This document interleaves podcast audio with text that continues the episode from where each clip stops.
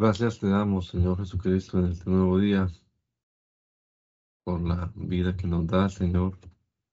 Podemos respirar este aliento de vida, nos conservas esta existencia, Señor, nos da salud para servirte, Jesús.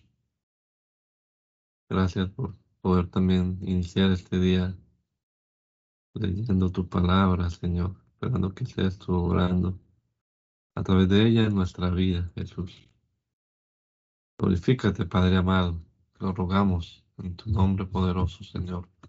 Amén. Amén.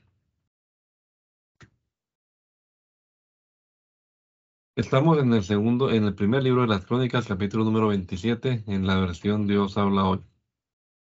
Dice la palabra de Dios. A continuación viene la lista de los israelitas enumerados según los jefes de familia y los jefes de batallones y de compañías y de los oficiales y de los que estaban al servicio del rey, para todo lo relacionado con las divisiones militares que servían por turnos mensuales durante todo el año. Cada división estaba formada por 24 mil hombres. Primera división de guardia al primer mes. Su jefe era Jasobeán, hijo de Sadiel descendiente de Fares y comandante de todos los jefes de las tropas que prestaban servicio el primer mes. División de guardia en el segundo mes, su jefe era Dodai el Ahoita. División de guardia el tercer mes, su jefe militar era Benaías, hijo del sumo sacerdote Joiada, el cual era uno de los treinta valientes y su jefe. Pero su hijo Amisadab, Amisabab, mandaba esta división.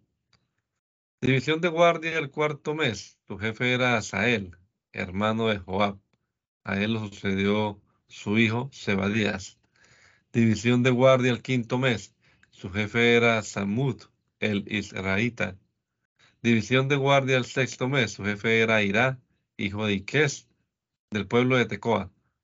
División de guardia el séptimo mes. Su jefe era Eles el Paltita descendiente de Efraín. División de guardia del octavo mes, su jefe era Sibecai, el de Usa, descendiente de Será.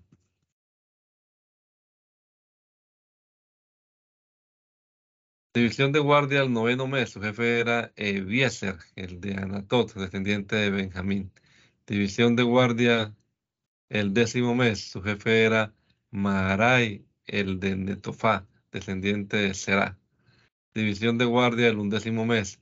Su jefe era Benaías, el de Piratón, descendiente de Efraín. División de guardia el duodécimo mes. Su jefe era Edai, el de Netofá, descendiente de Otoniel. Los jefes de las tribus de Israel eran los siguientes. De la tribu de Rubén, Eliezer, hijo de Sicri. De la de Simeón, Cefatías hijo de Maacá. De la de Leví, Asabías, hijo de Kemuel. De los descendientes de Aarón, Sadoc. De la tribu de Judá, Eliú, un hermano de David. De la de Isaacar, Omri, hijo de Micael. De la de Zabulón, Ismaías, hijo de Abdías, de la tribu de Neftalí. Jerimot, hijo de Azariel, de la tribu de Efraín. Oseas, hijo de Asasías, de la tribu de Manasés, Joel, hijo de Pedaías, de la otra media tribu que estaba en Galaad, Ido, hijo de Zacarías, de la de Benjamín, Jaciel, hijo de Abner, de la de Dan Azarel, hijo de Jeroán. Estos eran los jefes de las tribus de Israel.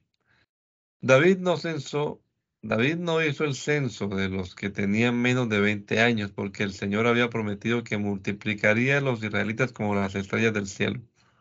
Joab comenzó a hacer el censo, pero no lo terminó, porque esto trajo una calamidad a Israel. Por eso no aparece el número en el libro de las crónicas del rey David.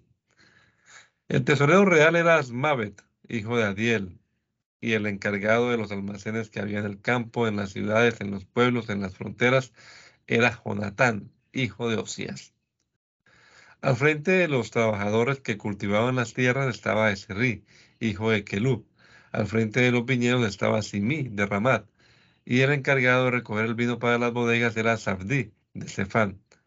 Al frente de los olivares y de los bosques de higueras silvestres que había en la llanura, estaba Baal Anán de Geder y de los depósitos de aceite Joás. Al frente del ganado que pastaba en Sarón estaba Citrai, el propio del propio Sarón. Y al frente del ganado que pastaba en los valles de Zafad estaba Al Adlai. Al frente de los camellos estaba Ovid, el ismaelita. De las asnas, Gedías, de Meronot. Y de las ovejas, Hasís, el agareno. Todos estos eran los administradores de los bienes del rey David. Jonatán, el tío de David, hombre sabio e instruido, era consejero. Y Jehiel, hijo de Agmoní, era quien acompañaba a los hijos del rey. También Aitofel era consejero del rey y Usai el arquita era el hombre de confianza del rey. A Aitofel le sucedieron en su cargo Joiadá, hijo de Benaías, y Abiatar. El jefe del ejército real era Joab. David reunió en Jerusalén a todas las autoridades de Israel. Los jefes de las tribus, los jefes de las divisiones militares al servicio del rey, los comandantes de batallones y jefes de compañías, los administradores de todas las tierras y ganados del rey y de sus hijos, los personajes más importantes y todos los militares notables. Entonces David se puso de pie y dijo, escúchenme, hermanos y pueblo mío. Yo tenía el propósito de construir un lugar donde el arca de la alianza del Señor estuviera permanentemente que fuera el sitio donde nuestro Dios pusiera su trono. Y había hecho preparativos para construirlo, pero Dios me dijo, no eres tú quien va a construirme un templo, porque eres un guerrero y has derramado sangre. Sin embargo, el Señor Dios de Israel me escogió entre toda mi familia para hacerme rey de Israel por siempre, pues Él escogió la tribu de Judá como tribu gobernante. De la tribu de Judá escogió a mi familia, y de entre mis hermanos me escogió a mí para ser rey sobre todo Israel. Y ahora entre todos mis hijos, pues son muchos los que el Señor me ha dado, el Señor ha escogido a mi hijo Salomón para que se siente en el trono del dominio del Señor sobre Israel. El Señor también me dijo, tu hijo Salomón será quien construya mi templo y mis atrios, porque lo he escogido como hijo, y yo seré un padre para él, y afirmaré su reino para siempre. Si él sigue esforzándose en cumplir mis mandamientos y disposiciones como hasta el día de hoy. Ahora pues, en presencia de todo Israel, de esta asamblea del Señor y de nuestro Dios que nos escucha, guarden con empeño todos los mandamientos del Señor, el Dios de ustedes, para que este hermoso país continúe siendo propiedad de ustedes y luego puedan dejárselo para siempre en herencia a sus hijos. Y tú, Salomón, hijo mío, Reconoce al Dios de tu Padre y sírvele de todo tu corazón y con buena disposición, porque el Señor examina todas las conciencias y distingue cualquier intención y pensamiento. Así que si tú lo buscas, Él permitirá que lo encuentres. Pero si te apartas de Él, te rechazará de una vez para siempre. Ten ahora presente que el Señor te ha escogido para que construyas un edificio que será su santuario. Por tanto, ánimo y manos a la obra. Entonces David entregó a su hijo Salomón el plano del vestíbulo, del templo, de sus edificios, de los almacenes, de la sala del piso alto, de los cuatro interiores y del lugar santísimo. Además le dio el proyecto de todo lo que tenía en mente para los atrios del templo y los cuatro y los cuartos que debían estar alrededor, los tesoros y los depósitos para las ofrendas sagradas, y también los cuartos para los turnos de los sacerdotes y los levitas, y para todos los servicios del templo, lo mismo que para, que para todos los objetos del culto en el templo. También le dio oro y plata en cantidad suficiente para todos los objetos de oro y plata que se iban a usar en el culto, para los candelabros y sus lámparas, tanto los de oro como los de plata, le dio, le dio conforme al peso que debía tener cada uno de ellos.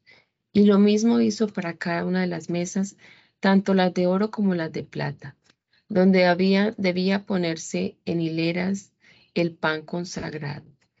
Le dio además oro para los tenedores, los tazones y las jarras, así como oro y plata suficiente para las copas de uno y, u otro metal, según el peso de cada una. También le entregó suficiente cantidad de oro refinado para el altar de incienso, e igualmente le dio oro para la construcción del carro, es decir, de los seres alados que con las alas extendidas cubren el arca de la alianza del Señor. Todo esto estaba en, un escrito redactado por revelación del Señor a David, en el que se explicaban todos los trabajos que había que hacer de acuerdo con el plano. Entonces dijo David a Salomón, ten valor y firmeza y pon manos a la obra. No te desanimes ni tengas miedo, porque el Señor mi Dios estará contigo. Él no te dejará ni te abandonará hasta que se acabe toda la obra para el servicio del templo. Aquí están los turnos de los sacerdotes y levitas dispuestos para el servicio en el templo. Para todos los trabajos tendrás también la ayuda de toda clase de voluntarios, expertos en todo tipo de servicio, y los jefes y todo el pueblo estarán a tus órdenes. Después el rey David dijo a toda la asamblea, mi hijo Salomón el único a quien Dios ha escogido. Es un muchacho de tierna edad, mientras que la obra es enorme porque no se trata del palacio para un hombre, sino del templo para Dios el Señor. Con todo esfuerzo he preparado lo necesario para el templo de mi Dios, oro, plata, bronce, hierro y madera respectivamente para cada cosa y también cornalina, piedras para engastar, mezcla, piedras para mosaico, toda clase de piedras preciosas y alabastro en abundancia. Pero además de todo lo que ya tengo preparado para el templo y por el amor que tengo al templo de mi Dios, entrego para el templo el oro y la plata que son de mi propiedad personal. Cien mil kilos de oro más fino 230 mil kilos de plata refinada para cubrir las paredes de los edificios. Todo el oro y la plata para hacer de uno u otro metal lo que sea necesario y para todo trabajo que tengan que hacer los artesanos. Y ahora, ¿quién quiere contribuir voluntariamente haciendo un donativo para el Señor? Entonces los jefes de familia, los jefes de las tribus de Israel, los jefes de batallones y de compañía y los jefes de horas públicas del rey hicieron donativo voluntario, dando para las obras del templo 165 mil kilos y 10 mil monedas de oro, 330 mil kilos de plata y cerca de 600 mil kilos de bronce y 3 millones 300 mil kilos de hierro. También los que tenían piedras preciosas las entregaron a la tesorería del templo, que estaba a cargo de Jehiel, descendiente de Gersón. La gente se alegró de esta generosidad porque había dado, todas, dado estas cosas al Señor con toda sinceridad. También el rey David se puso muy contento. Entonces David bendijo al Señor en presencia de toda la asamblea diciendo, Bendito seas para siempre, Señor, Dios de nuestro Padre Israel. Tuyos son, Señor, la grandeza, el poder, la gloria, el dominio y la majestad, porque todo lo que hay en el cielo y en la tierra es tuyo. Tuyo es también el reino, pues tú, Señor, eres superior a todos. De ti vienen las riquezas y la honra. Tú lo gobiernas todo. La fuerza y el poder están en tu mano y en tu mano está también el dar grandeza y poder a todos. Por eso, Dios, nuestro, te damos ahora gracias y alabamos tu glorioso nombre. Pues, ¿quién soy yo y qué es mi pueblo para que seamos capaces de ofrecerte tantas cosas? En realidad, todo viene de ti y solo te damos lo que de ti hemos recibido. Pues ante ti somos como extranjeros que están de paso, igual que lo fueron todos nuestros antepasados. Y nuestra vida sobre la tierra es como una sombra sin ninguna esperanza. Oh Señor Dios nuestro, tuyas son y de ti han venido todas estas riquezas que hemos preparado para construir un templo a tu santo nombre. Yo sé, Dios mío, que tú examinas las conciencias y que te agrada la rectitud. Por eso, con recta intención te he ofrecido todo esto. Y ahora puedo ver con alegría que tu pueblo aquí reunido te ha presentado generosamente sus ofrendas. Señor Dios de Abraham, de Isaac y de Israel, nuestros antepasados, conserva siempre esta disposición de ánimo en el corazón de tu pueblo y dirige su corazón hacia ti. Concede también a mi hijo Salomón un corazón íntegro para que pueda cumplir tus mandamientos, preceptos y leyes poniéndolos todos en práctica y para que pueda construir el templo para el que he hecho los preparativos.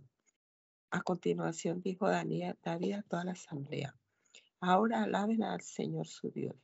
Entonces la asamblea en pleno alabó al Señor, Dios de su antepasado, y de rodillas se inclinaron ante el Señor y ante el rey.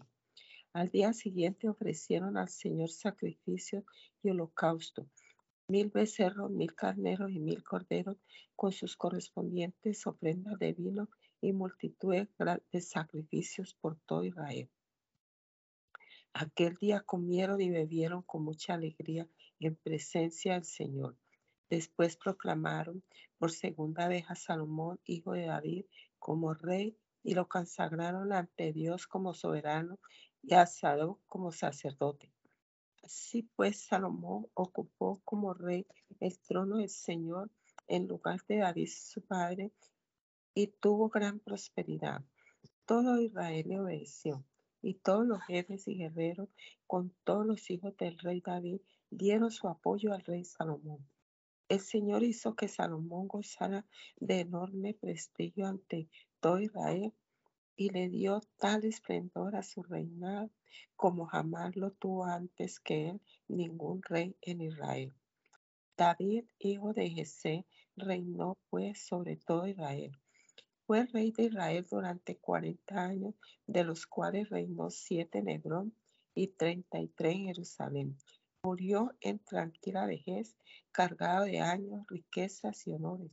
En su lugar reinó su hijo Salomón. La historia del rey David desde el principio hasta el final está escrita en las crónicas del profeta Samuel, en las crónicas del profeta Natán y en las de Gad, el vidente, con todo lo referente a su reinado y su poder y a los sucesos que le ocurrieron a él, a Israel y a los demás países. Segunda de Crónicas. Salomón, hijo de David, consiguió fortalecer su reinado con la ayuda del Señor, que aumentó muchísimo su poder. Entonces llamó a todo Israel, a los jefes militares, a los principales funcionarios y a todos los jefes de familia que tenían autoridad en Israel. Y con toda la gente que se había reunido, fue al santuario que había en Gabaón, porque allí estaba la tienda del encuentro con Dios que Moisés, siervo de Dios, había hecho en el desierto. Pero David había llevado el arca de Dios desde Kiriat Jearim hasta el sitio que le tenía preparada, pues le había levantado una tienda de campaña en Jerusalén. El altar de bronce que había hecho Besalel, hijo de Uri y nieto de Ur, también estaba en Gabaón, delante de la tienda del Señor. Salomón y toda la comunidad fueron allí a consultarlo. Salomón subió al altar de bronce que estaba ante el Señor frente a la tienda del encuentro con Dios y ofreció sobre él mil holocaustos. Y aquella misma noche Dios se apareció a Salomón y le dijo, pídeme lo que quieras y yo te lo daré. Salomón le respondió a Dios, tú trataste con gran bondad a mi padre David y a mí me pusiste a reinar en su lugar. Ahora pues, Dios y Señor, cumple lo que dijiste a David mi padre, ya que me hiciste rey de un pueblo tan numeroso como el polvo de la tierra. Por tanto, dame sabiduría y conocimiento para dirigir a este pueblo, porque ¿quién va a gobernar a este pueblo tuyo tan grande? Dios respondió a Salomón, puesto que este ha sido tu deseo y no has pedido riquezas, ni bienes, ni honores, ni la muerte de tus enemigos, ni tampoco una larga vida, sino sabiduría y conocimiento para poder gobernar a mi pueblo del que te hice rey, te concedo sabiduría y conocimiento, pero además te daré riquezas, bienes y honores, como no tuvieron los reyes que hubo antes de ti, ni los tendrán los que habrá después de ti. Después Salomón volvió a Jerusalén desde el santuario que había en Gabaón, y luego de haber visitado la tienda del encuentro con Dios, reinó en Israel. Salomón reunió carros y jinetes. Tenía mil cuatrocientos carros y doce mil jinetes, los cuales destinó a los cuarteles de carros de combate y a la guardia real en Jerusalén. El rey hizo que en Jerusalén hubiera tanta plata y, oro como piedras, y que abundara el cedro como las higueras silvestres en la llanura. Los caballos para Salomón eran llevados de Mursí y de Cilicia, pues los comerciantes de la corte los compraban allí. Un carro importado de Egipto valía 700 monedas de plata y un caballo 150. Y todos los reyes hititas y sirios los compraban por medio de los agentes de Salomón.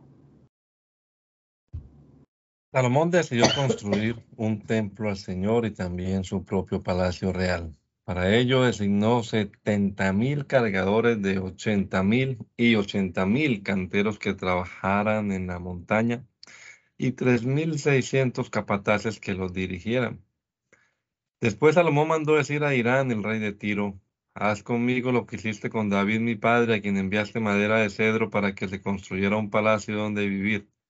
Mira, yo voy a construir un templo al Señor mi Dios para consagrárselo, quemar perfumes en su honor, presentarle siempre las hileras de panes y ofrecerle holocaustos por la mañana y por la tarde, lo mismo que en los sábados y en las fiestas de luna nueva y en los demás, en las demás fiestas que en honor del Señor nuestro Dios se celebran siempre en Israel.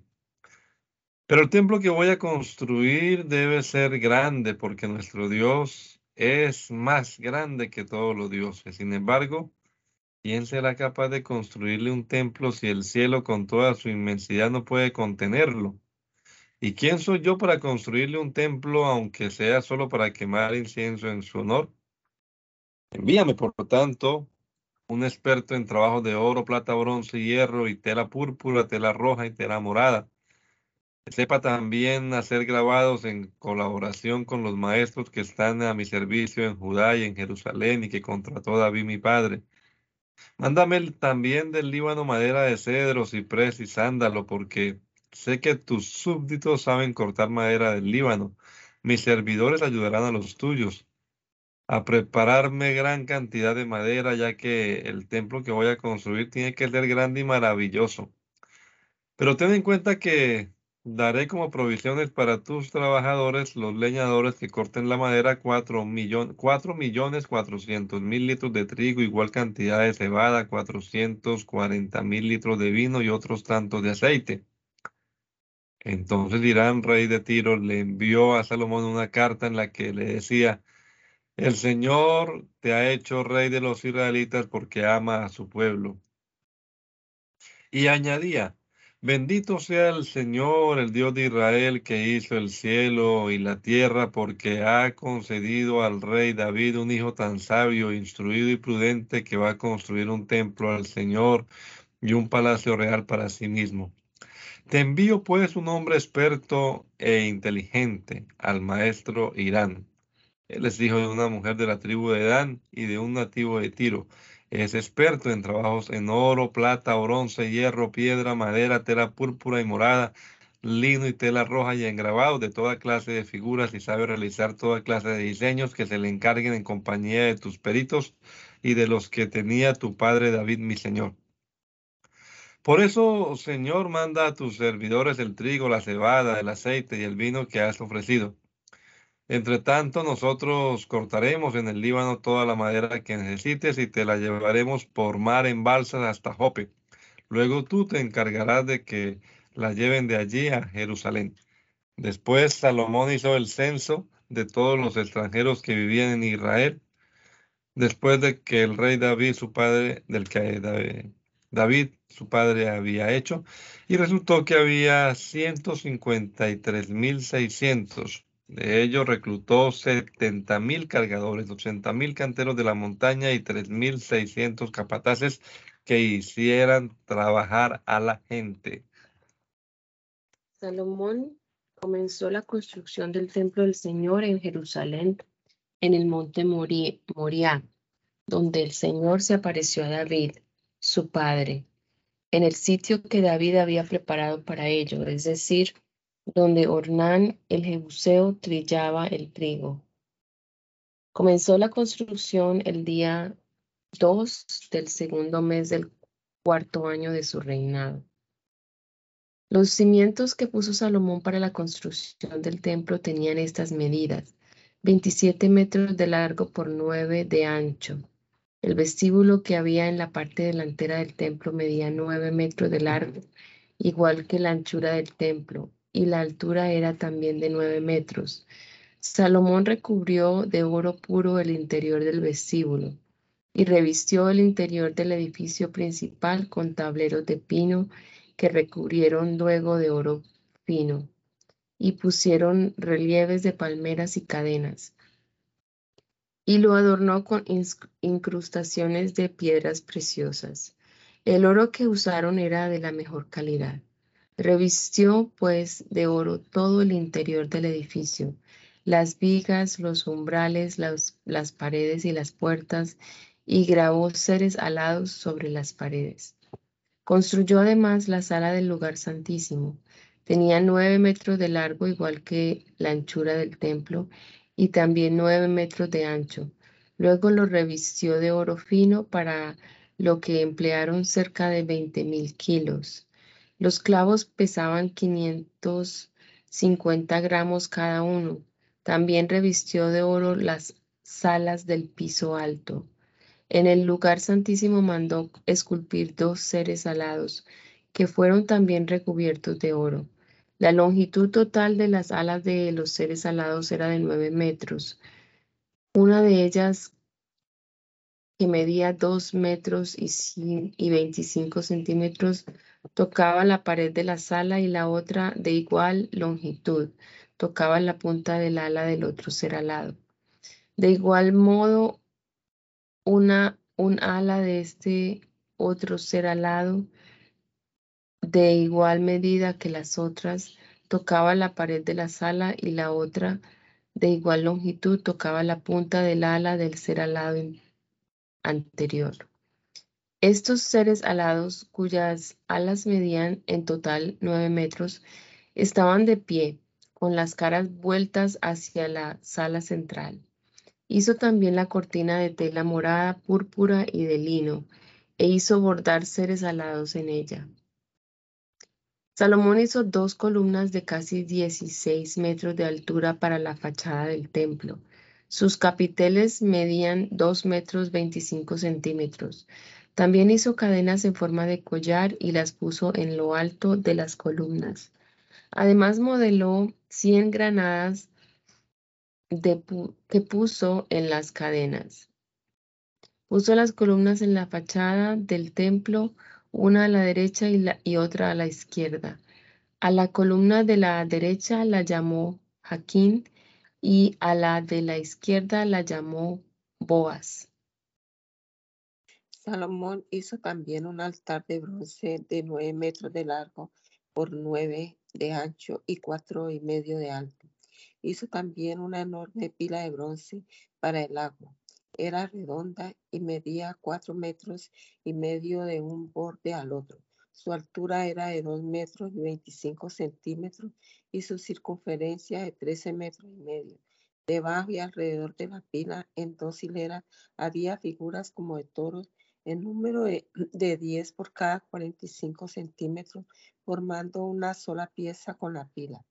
Esta descansaba sobre 12 toros de bronce, de los cuales tres miraban al norte, tres al sur, tres al este y tres al oeste. Sus patas traseras estaban hacia adentro y la pila descansaba sobre ellos. Las paredes de la pila tenían 8 centímetros de grueso. Su borde imitaba el cáliz de un lirio y también en ella 66 mil y cabían en ella 66 mil litros de agua. Hizo también 10 pilas de bronce para lavar y puso cinco a la derecha y cinco a la izquierda. En ellas lavaban todo lo que se usaba en el holocausto, pero la pila grande era para que se lavaran en ella los sacerdotes. Hizo también diez candelabros de oro en la forma prescrita y los colocó en el templo, cinco a la derecha y cinco a la izquierda. Además, hizo diez mesas y las puso en el templo, cinco a la derecha y cinco a la izquierda. Hizo también cien tazones de oro. Construyó además el atrio de los sacerdotes y el atrio principal con sus puertas, las cuales recubrió de bronce, y puso la pila grande al lado derecho del templo hacia el suroeste.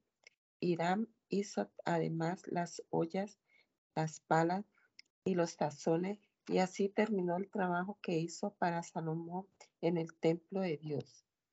Este trabajo consistió en las dos columnas los capiteles redondos que estaban en la parte superior de las mismas, las dos rejillas para cubrir los capiteles, las 400 granadas para las dos rejillas, en dos hileras para cada una de las rejillas con que se cubrían los dos capiteles redondos que había en lo alto de las columnas. Las diez bases, las diez pilas que iban sobre ellas, la pila grande para el agua con los doce toros que tenía debajo, además de las ollas, las palas y los tenedores. Todos los utensilios que Irán, el maestro, le hizo al rey Salomón para el templo del Señor eran de bronce pulido. Los fundió en moldes de arena en la región del Jordán entre Sucot y Zaretán. Salomón hizo tantos utensilios de bronce que no se preocupó por hacer que los pesaran. También mandó a hacer Salomón todos los demás utensilios que había en el templo de Dios, en el altar de oro, las mesas sobre las que se ponían los panes que se consagraron al Señor, los candelabros de oro puro con sus lámparas que había frente al lugar santísimo para encenderlos como estaba ordenado, las figuras de flores las lámparas y las tenazas igualmente de oro puro, las despabiladeras, los tazones, los cucharones y los incensarios que eran todos de oro puro. También eran de oro a la entrada del templo, las hojas de las puertas interiores, las del lugar santísimo y las de las puertas del mismo templo. Y cuando se acabaron todas las obras que Salomón mandó realizar en el templo del Señor, llevó Salomón los utensilios de oro y, de plata que David su padre había dedicado al Señor y los depositó en los tesoros del templo de Dios. Entonces Salomón reunió en Jerusalén a los ancianos de Israel, a todos los jefes de las tribus y a las personas principales de las familias israelitas para trasladar el arca de la alianza del Señor desde Sión, la ciudad de David.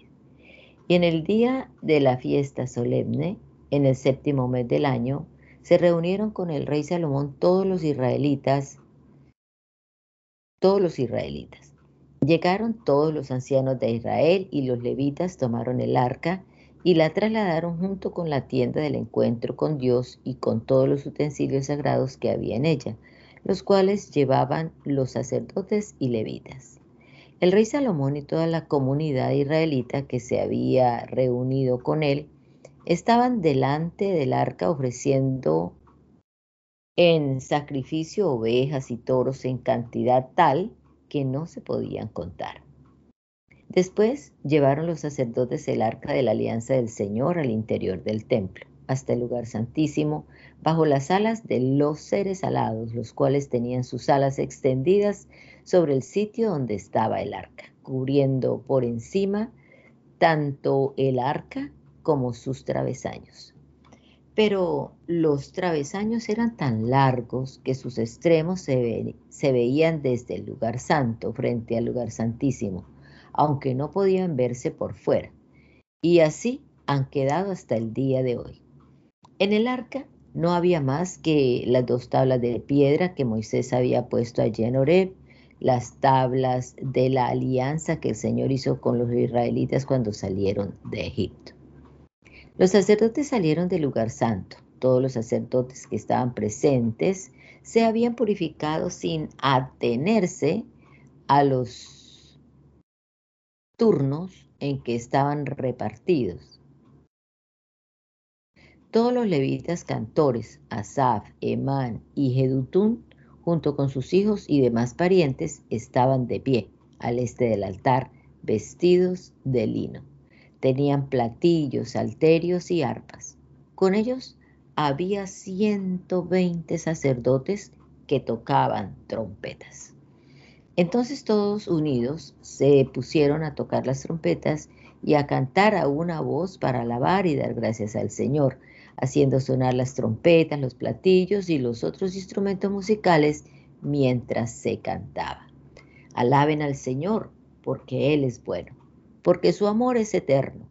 En aquel momento el templo del Señor se llenó de una nube y por causa de la nube los sacerdotes no pudieron quedarse para celebrar el culto, porque la gloria del Señor había llenado el templo.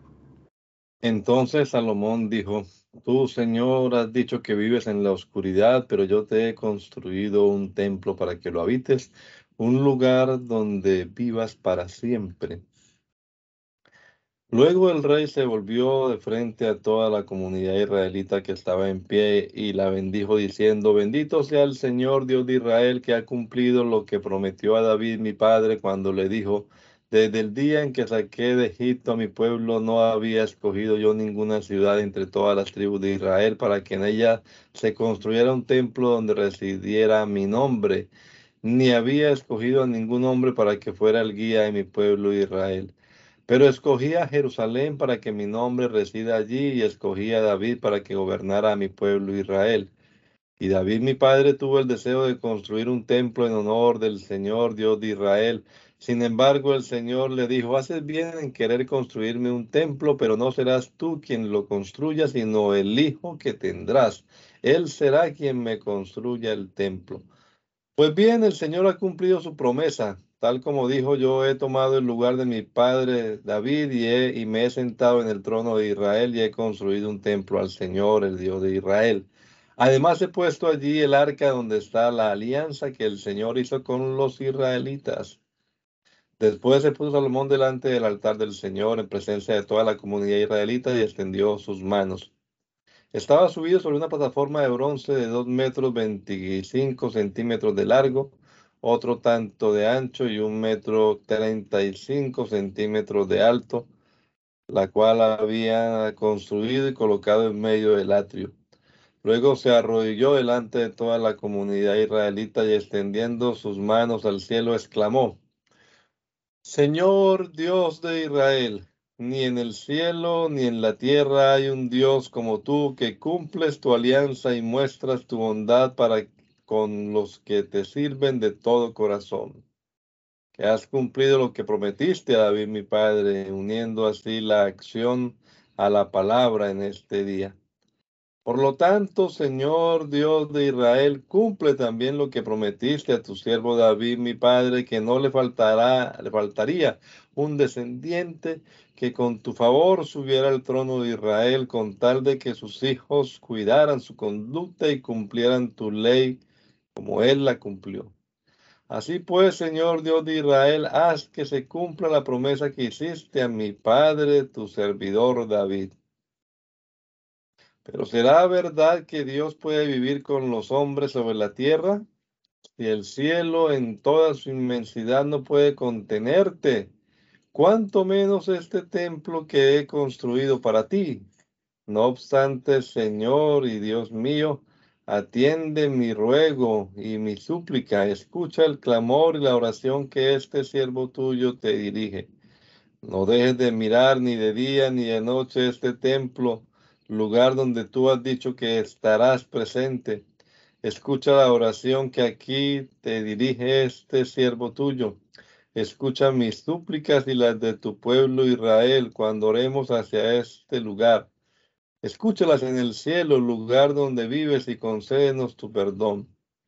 Cuando alguien comete una falta contra su prójimo y le obliguen a jurar ante tu altar en este templo, escucha tú desde el cielo y actúa, haz justicia a tus siervos. Das su merecido al culpable, haciendo recaer sobre él el castigo por sus malas acciones, y haz justicia al inocente según le corresponda. Cuando el enemigo derrote a tu pueblo Israel por haber pecado contra ti, si luego éste vuelve y alaba tu nombre y en sus oraciones te suplica en este templo, escúchalo tú desde el cielo, perdona su pecado y haz volver al país que le diste a ellos y a sus antepasados.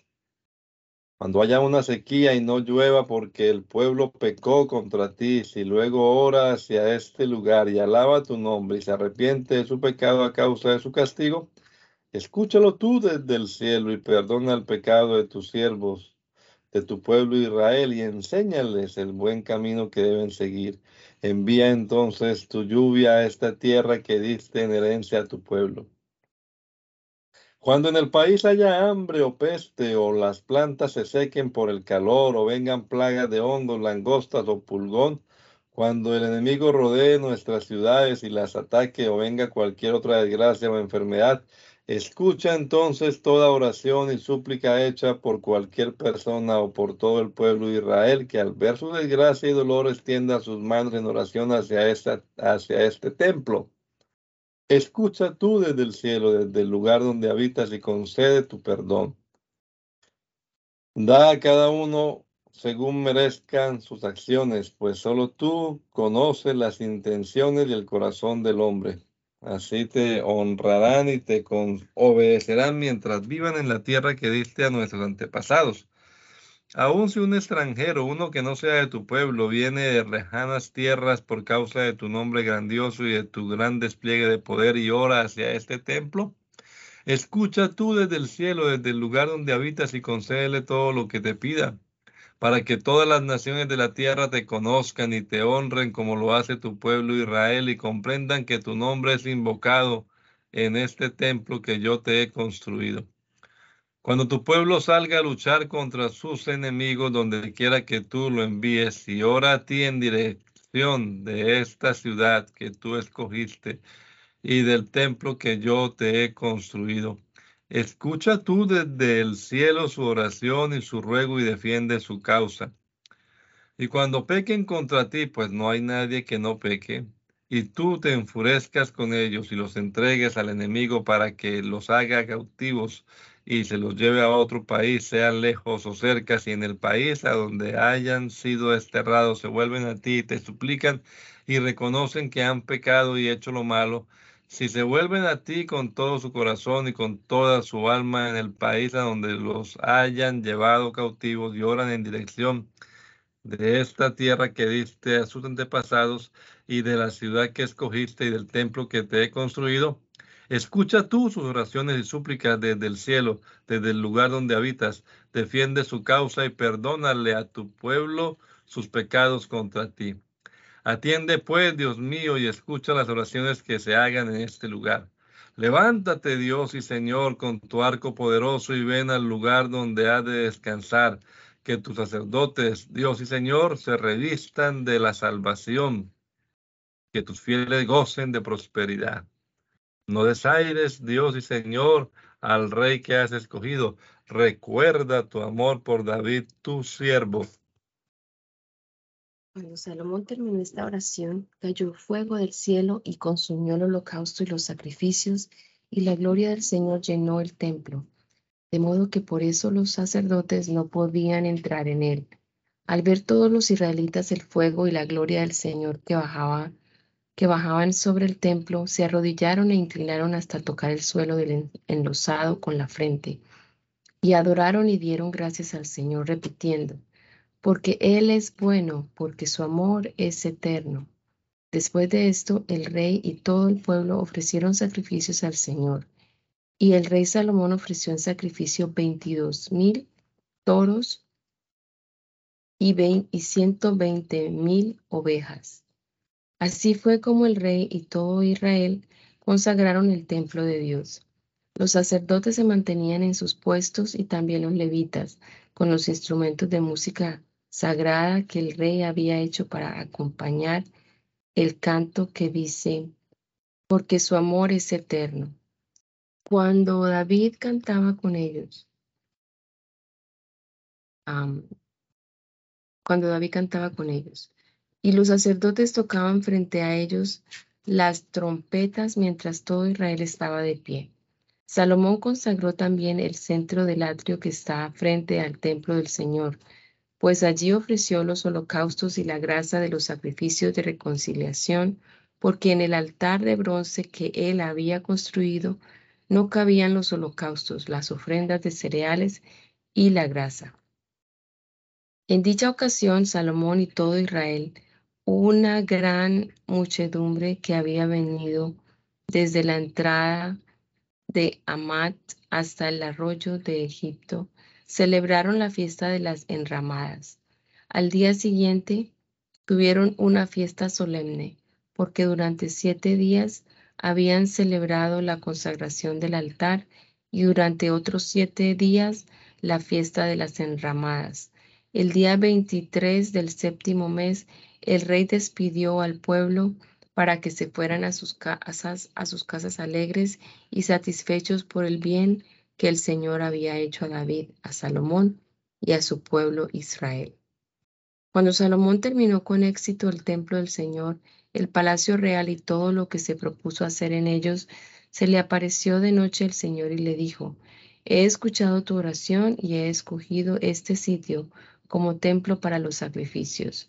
Así que si, si mando una sequía y hago que no llueva, u ordeno a las langostas que destruyan los campos, o envío una peste sobre mi pueblo, y si mi pueblo, el pueblo que lleva mi nombre, se humilla, ora, me busca y deja su mala conducta, yo lo escucharé desde el cielo, perdonaré sus pecados y devolveré la prosperidad a su país.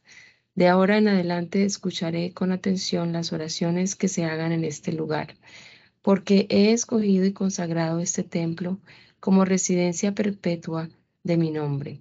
Siempre lo cuidaré y lo tendré presente. Ahora bien, si tú te comportas en mi presencia como lo hizo David tu padre, poniendo en práctica todo lo que te he ordenado y obedeciendo mis leyes y decretos, yo confirmaré tu reinado según lo pactado con David tu padre, cuando le dije que nunca faltaría un descendiente suyo que gobernara a Israel. Pero si ustedes se apartan de mí y no cumplen las leyes y los mandamientos que les he dado, sino que sirven y adoran a otros dioses, los arrancaré a ustedes de la tierra que les he dado, arrojaré de mi presencia el templo que he consagrado y haré que sean motivo de burla constante entre todas las naciones. Y este templo que era tan glorioso será convertido en un montón de ruinas y todo el que pase junto a él se asombrará y preguntará, ¿por qué actuó el Señor así con este país y con este templo? Y le responderán que fue porque abandonaron al Señor, el Dios de sus antepasados, que los sacó de Egipto y porque se aferraron a adorar y servir a otros dioses, que por eso hizo venir sobre ellos tan grande mal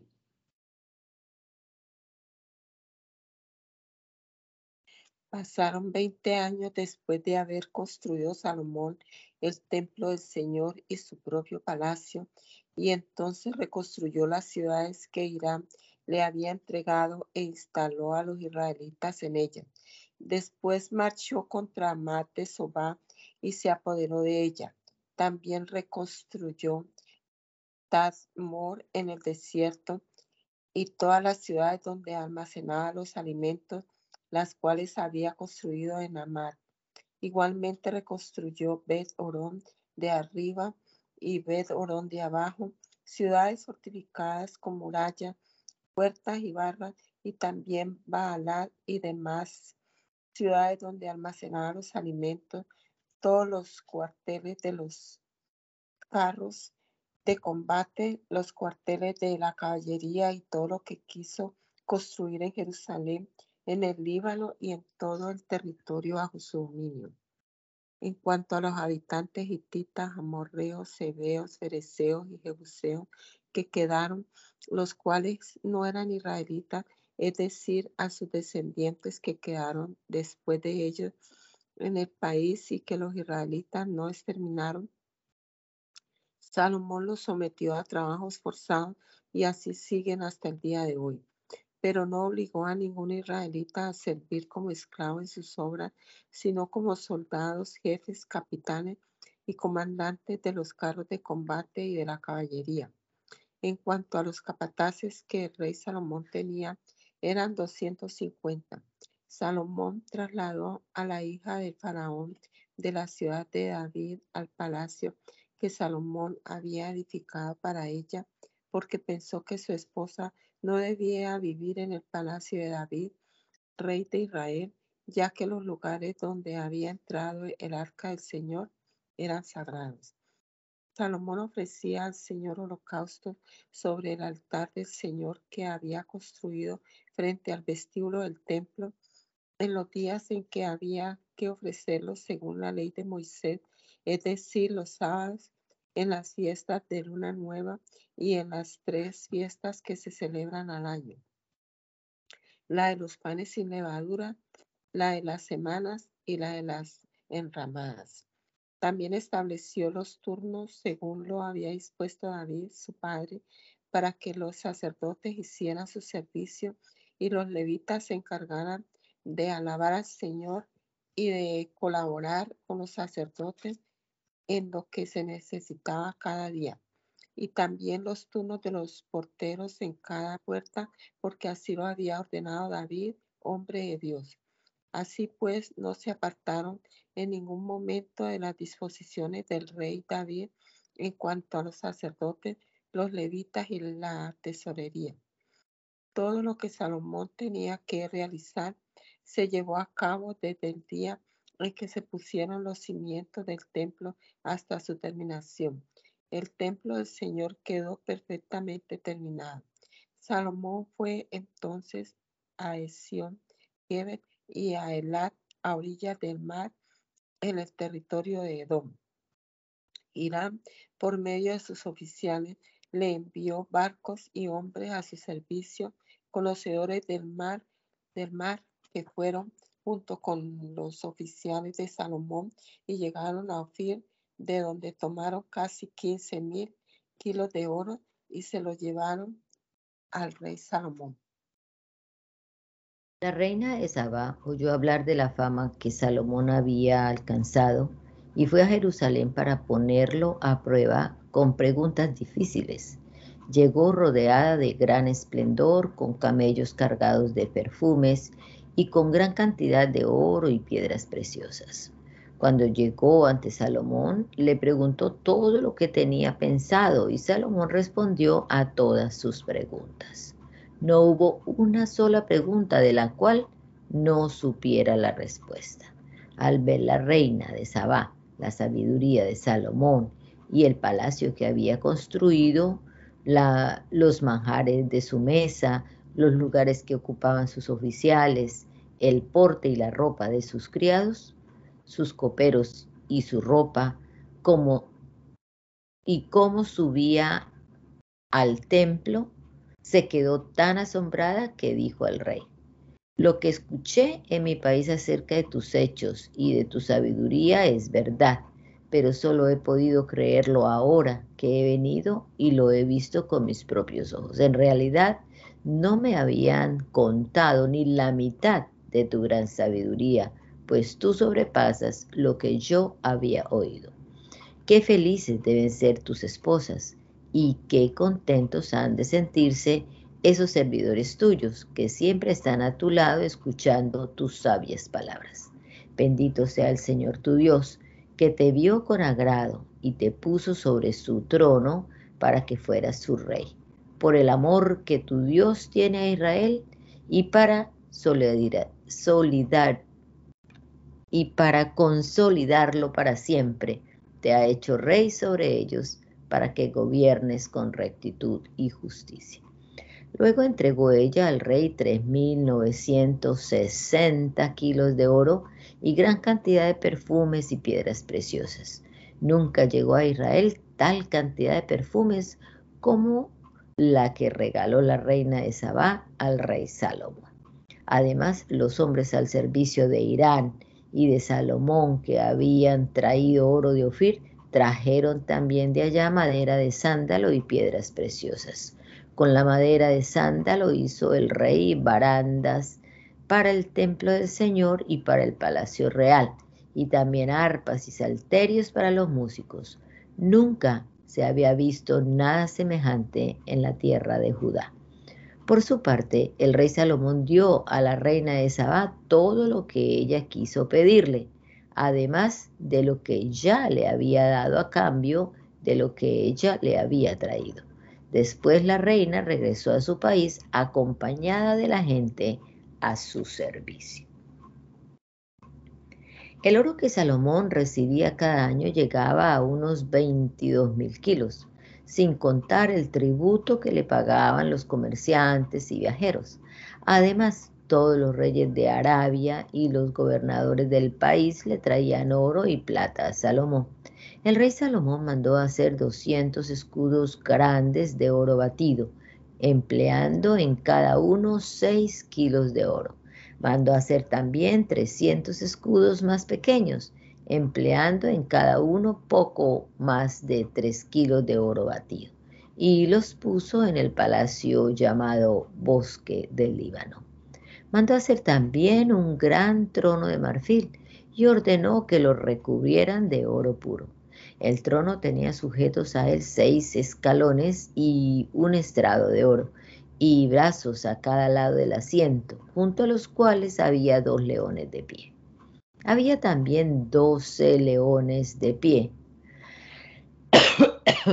uno a cada lado de los seis escalones. Jamás se había construido en ningún otro reino nada semejante. Además, todas las copas del rey eran de oro, lo mismo que toda la vajilla del palacio, bosque del Líbano.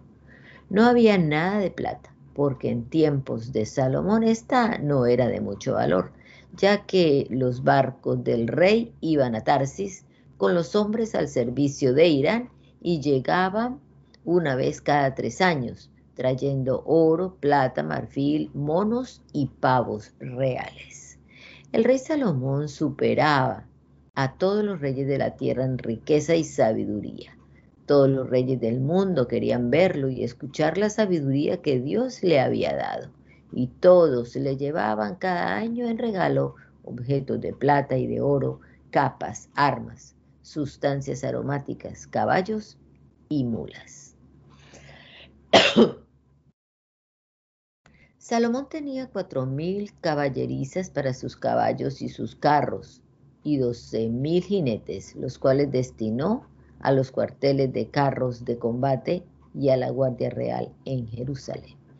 Y Salomón era soberano de todos los reyes que había desde el río Éufrates hasta el país filisteo y hasta la frontera de Egipto. El rey hizo que en Jerusalén hubiera tanta plata como piedras y que abundara el cedro como las higueras silvestres en la llanura. Los caballos para Salomón eran traídos de Musri y de todos los otros países. El resto de la historia de Salomón, desde el principio hasta el fin, está escrito en las crónicas del profeta Natán, en la profecía de Ahías, el de Silo, y en las revelaciones del profeta Iddo, concernientes a Jeroboán, hijo de Nabat. Salomón reinó en Jerusalén sobre todo Israel durante 40 años, y cuando murió lo enterraron en la ciudad de David su padre. Después reinó en su lugar su hijo Roboam. Roboam fue a Siquem porque todo Israel había ido allá para proclamarlo rey. Pero lo supo Jeroboam, hijo de Nabat, que estaba en Egipto, a donde había huido el rey Salomón y regresó de Egipto. Cuando lo mandaron llamar, Jeroboam y todo Israel fueron a hablar con Roboam y le dijeron, tu padre fue muy duro con nosotros. Ahora alivia tú la dura servidumbre y el pesado yugo que él nos impuso y te serviremos. Roboán les contestó, vuelvan a verme dentro de tres días. La gente se fue y entonces el rey Roboán consultó a los ancianos que habían servido a Salomón su padre cuando éste vivía. Les preguntó, ¿qué me aconsejan ustedes que responda yo a esta gente? Ellos le dijeron, si tratas bien a esta gente y procuras darles gusto y les respondes con buenas palabras, ellos te servirán siempre. Pero Roboán no hizo caso del consejo de los ancianos, sino que consultó a los muchachos que se habían criado con él y que estaban a su servicio, preguntándoles, ¿qué me aconsejan ustedes que responda yo a esta gente que me ha pedido que aligere el yugo que mi padre les impuso? Aquellos jóvenes que se habían criado con él le respondieron, a la gente que te ha pedido que aligeres el yugo que tu padre les impuso, debe responderle lo siguiente. Si mi padre fue duro, yo lo soy mucho más. Si él les impuso un yugo pesado, yo lo haré más pesado todavía. Y si él los azotaba con correas, yo los azotaré con látigos de punta de hierro. Al tercer día volvió Jeroboam a presentarse con todo el pueblo ante Roboam, como el rey les había dicho.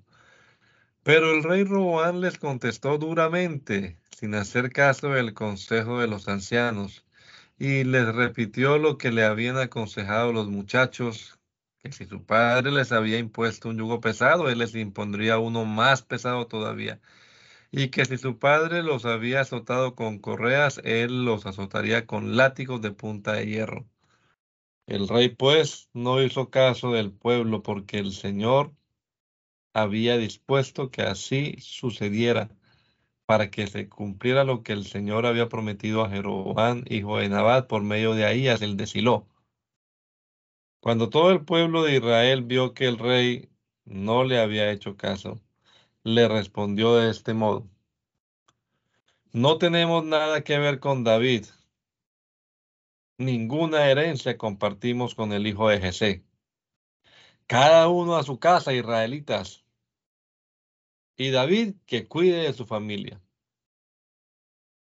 Al momento todos los israelitas se fueron a sus casas. En cuanto a los israelitas que vivían en las ciudades de Judá, Roboán siguió reinando sobre ellos.